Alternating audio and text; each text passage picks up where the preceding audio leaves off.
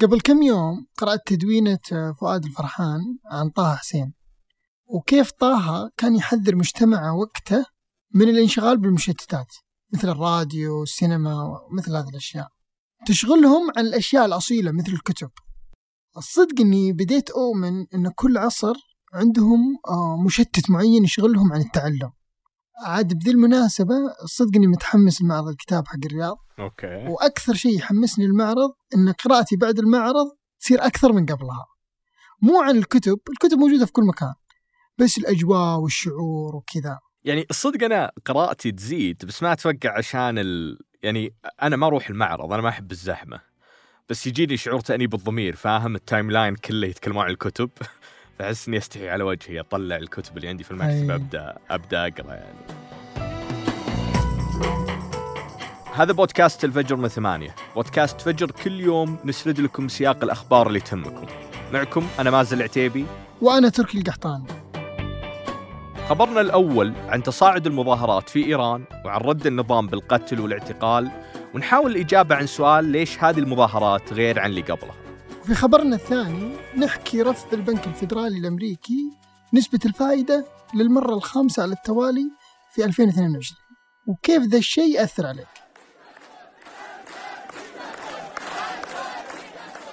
في حلقة بودكاست الفجر يوم الاثنين اللي راح تكلمنا عن وفاة الشابة الإيرانية مهسا أميني. في تاريخ 13 سبتمبر ألقت وحدة خاصة من الشرطة الإيرانية اسمها شرطة الأخلاق القبض على مهسا بحجة انحجابها غير لائق. بعد ثلاث أيام توفيت مهسا بالمستشفى.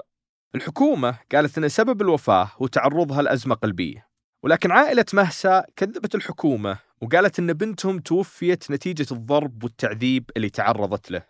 هذه الحادثة تسببت في اندلاع موجة احتجاجات كبيرة في إيران موجة تبدو مختلفة عن كل اللي شافته الدولة خلال السنوات الأخيرة. خلني بتكلم لك عن بداياتها. بدأت الاحتجاجات في جنازة مهسا بتاريخ 17 سبتمبر من محافظة كردستان مسقط رأس مهسا. وامتدت بسرعة كبيرة إلى حوالي 80 مدينة إيرانية وتوسعت حتى وصلت العاصمة طهران. المظاهرات ضد النظام والمرشد الأعلى خامنئي وصلت الحين يومها العاشر وزخمها يزيد يوم بعد يوم. وفوق كل ذا على عكس اللي نشوفه في مظاهرات سابقة دور المرأة في المظاهرات الحالية بارز أكثر. شفنا الفيديوهات والصور النساء يقصون شعورهم ويحرقون الحجاب في الساحات العامة متحدين محاولات النظام في قمع الاحتجاجات. المظاهرات تطالب بضمان حقوق المرأة وحريتها في لبس اللي تبغاه لكنها في الوقت نفسه تكشف عن استياء شعبي متزايد من الحكومة وفسادها وفشلها في إخراج البلد من الأزمة الاقتصادية. غضب الناس والتفاعل الدولي مع مقتل مهسا يبدو أنه أثار قلق قيادات النظام الإيراني وأولهم الرئيس إبراهيم رئيسي اللي توعد بالتعامل مع الاحتجاجات بحزم. رئيسي يقول الاحتجاجات هذه ما هي قانونية وأن الناس لازم يفرقون بين الاحتجاج وبين الإخلال بالأمن العام. ولذلك على طول القوات الحكومية ردت على المظاهرات بالقتل وبالقمع واعتقلت المئات من المحتجين وتوعدت بالمزيد. طيب هل هذه المظاهرات متكررة يعني؟ إي إيران مرت باحتجاجات كثيرة في السابق. من أهمها مظاهرات 2019 ضد زيادة أسعار البنزين. في هذيك المظاهرات بس انقتل حوالي 1500 شخص حسب رويترز. وإذا تبغى تعرف أكثر كيف ينظر النظام الإيراني للمتظاهرين لازم نرجع لخطاب المرشد الأعلى في ذاك الوقت لما طلع في التلفزيون الإيراني وقال دحرنا العدو. الرئيس الإيراني الحالي إبراهيم رئيسي يعتبر من المتشددين. عنده تاريخ مع قمع الاحتجاجات لدرجة أنه يلقب بجزار إيران. وحصل على هاللقب لأنه كان واحد من أربعة أعضاء في لجنة الموت عام 1988 اللي حكمت بإعدام الآلاف من المعارضين. حسب التقديرات حصيلة ضحايا لجنة الموت ذيك تتراوح ما بين 8000 إلى 30 ألف قتيل. هالشيء يخلينا نفهم أكثر التعامل الوحشي مع المتظاهرين خلال احتجاجات الأيام الماضية اللي راح ضحيتها للحين 41 شخص حسب التلفزيون الإيراني الحكومي. غير عن المئات من المتظاهرين المصابين نتيجة لإطلاق قوات الأمن النار عليهم وضربهم بالعصي. وحسب منظمة حقوق الإنسان الكردية الإيرانية أصيب ما لا يقل عن 733 شخص واعتقل أكثر من 600 شخص في أنحاء الإقليم الكردي. أنا قلت لك في البداية هذه المظاهرات مختلفة شوي عن اللي شهدته إيران في السنوات الماضية. بس ليش؟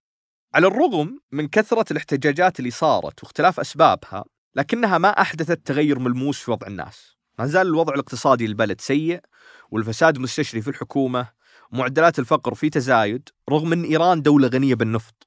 والاحتجاجات الحالية هي الأخرى تعبر عن استياء من كل هالأشياء. لكن في لها بعد إنساني جديد وهو ضجر الشعب والنساء خصوصا من مراقبة الحكومة لهم وممارسات الوصاية موقع ناشونال انترست الأمريكي اعتبر الاحتجاجات الحالية أكثر أهمية من غيرها لعدة أسباب. أولها أن المرأة لها دور قيادي في المظاهرات. من جديد شفنا المقاطع المنتشرة بتويتر سيدات نزلوا الشارع بدون حجاب وقصوا شعرهم احتجاجا على ممارسات النظام. إضافة لهالشيء في شخصيات إيرانية بارزة تحدثوا عن الموضوع في العلن. منهم الرئيس الإيراني السابق محمد خاتمي واللي دعا السلطات إلى محاسبة المتورطين في مقتل مهسا. وحتى الإيرانيين اللي غالبا ما يشاركون في الاحتجاجات نزلوا للشارع. وهالشيء ما كان موجود باحتجاجات سابقة. ويختم المقال أسباب تميز الاحتجاجات الحالية بأنها تجاوزت الانقسامات العرقية. كيف؟ الفتاة مهسا اللي انقتلت من أصول كردية. لكن المظاهرات ما كانت محصورة بس على مناطق الأكراد. هي راحت المختلف المدن الإيرانية. وفي نفس الوقت التوقيت اللي انفجرت فيها المظاهرات مهم. فالمعروف أن صحة المرشد الإيراني علي خامنئي معروف أنها ما هي في أفضل أحوالها.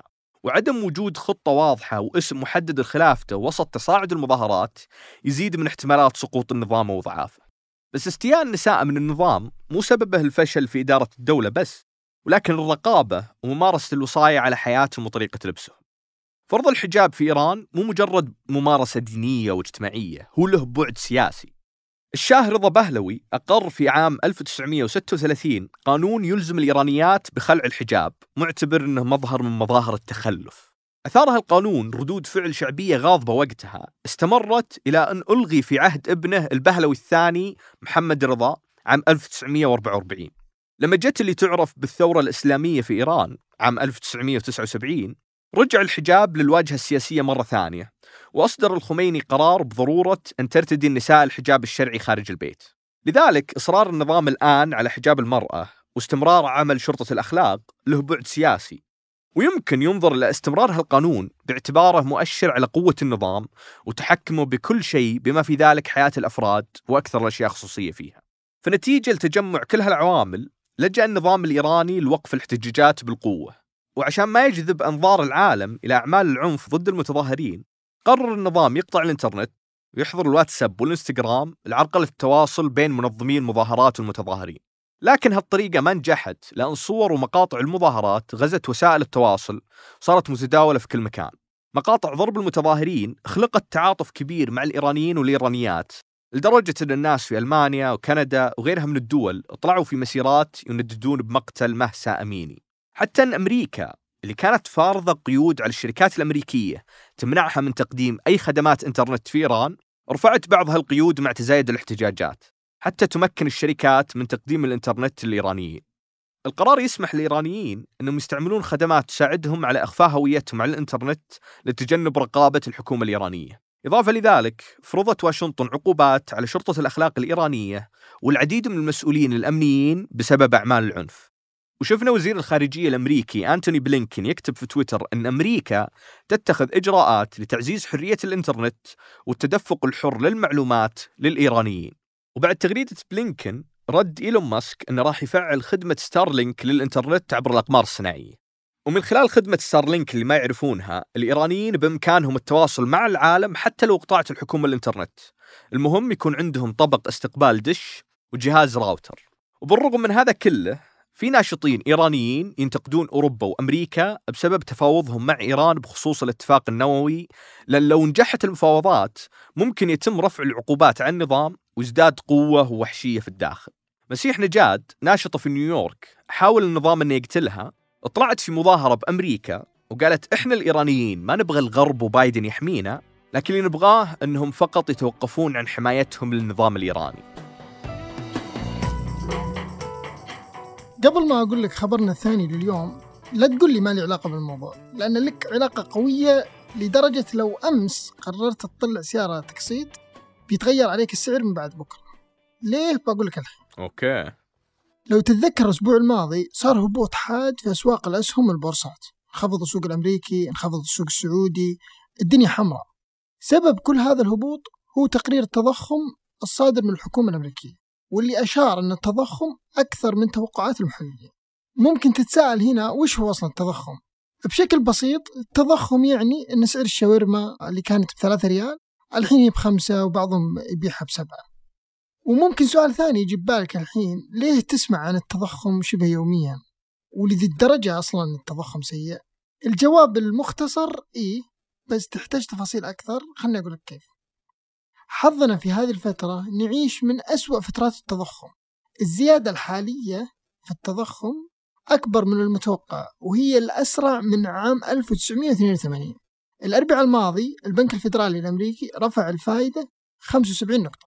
طبعا لما أقول 75 نقطة هي 0.75% يعني قريب من 1% إي دايم تخرشني ذي ذا التفصيل. 75 نقطة تخيل إنه مرة صار ضرب 75 أو شيء زي كذا. فالفكرة إنها 0.75 okay. طبعا هذه مو أول مرة البنك الفيدرالي الأمريكي يزيد الفائدة. هذه المرة الخامسة خلال هذا العام وبشكل متتابع. طيب من اللي متضرر من هذه الزيادات؟ بحاول أقرب لك الفكرة بهذه القصة. تخيل معي لو إحنا في حي الحي هذا في مول صغير مطعم سوبر ماركت وأنا كنت مسؤول عن فلوسكم. فعليا لو تفكر فيها أهل الحي عندهم فلوس؟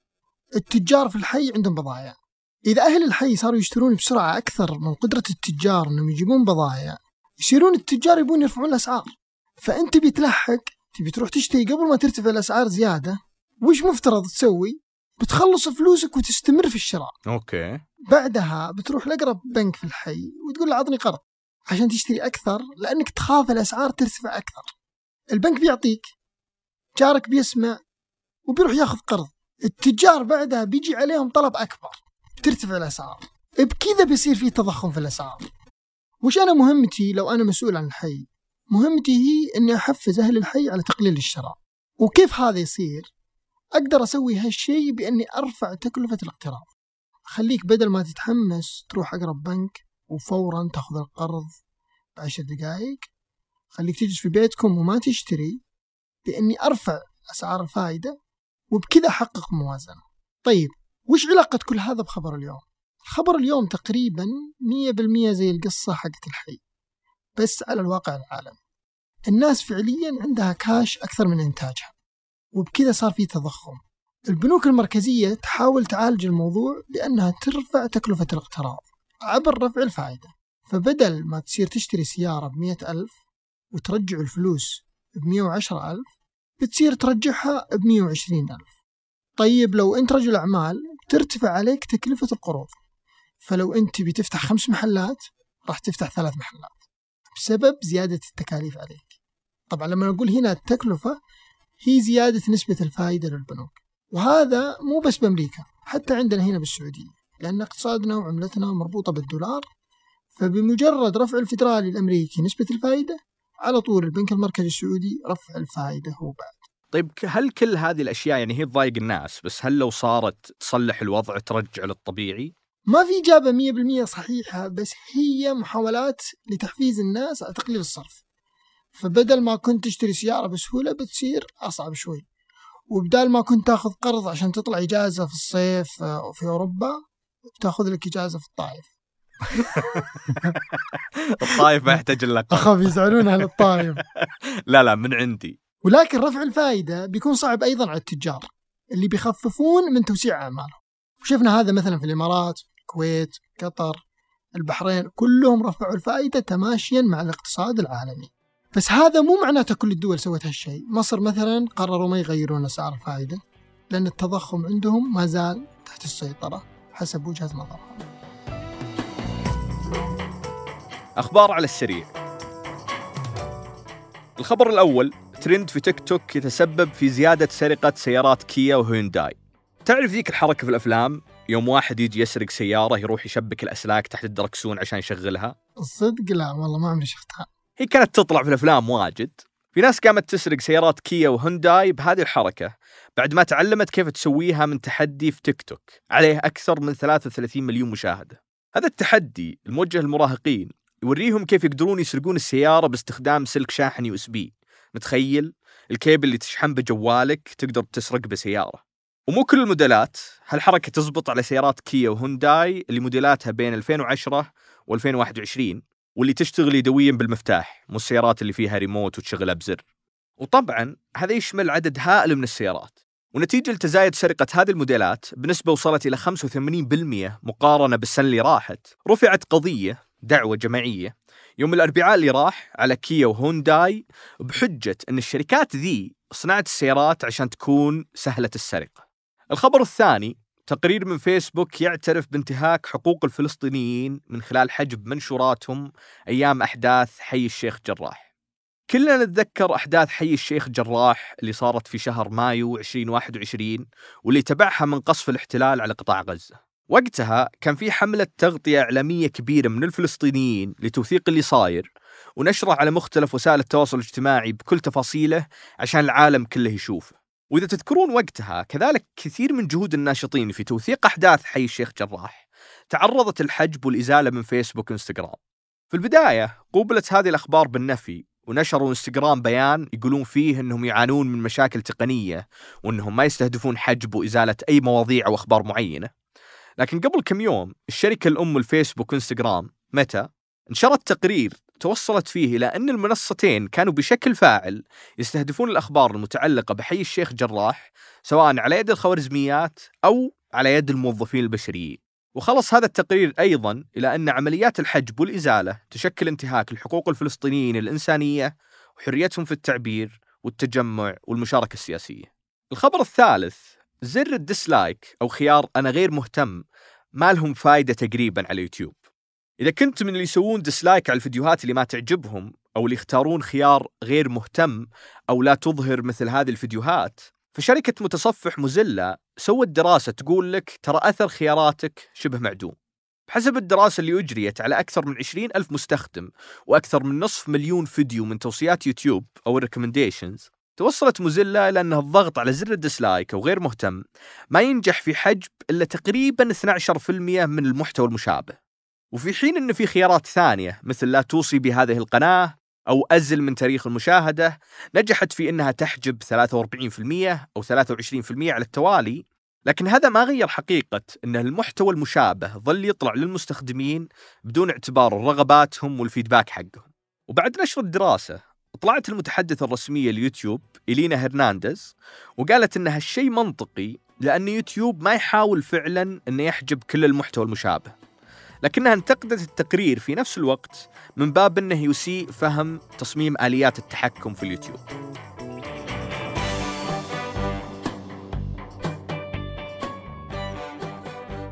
أنتج هذه الحلقة حسين إسماعيل وأنا تركي القحطاني وقدمتها لكم مع مازن العتيبي. وحررها محمود أبو ندى نشوفكم بكرة الفجر.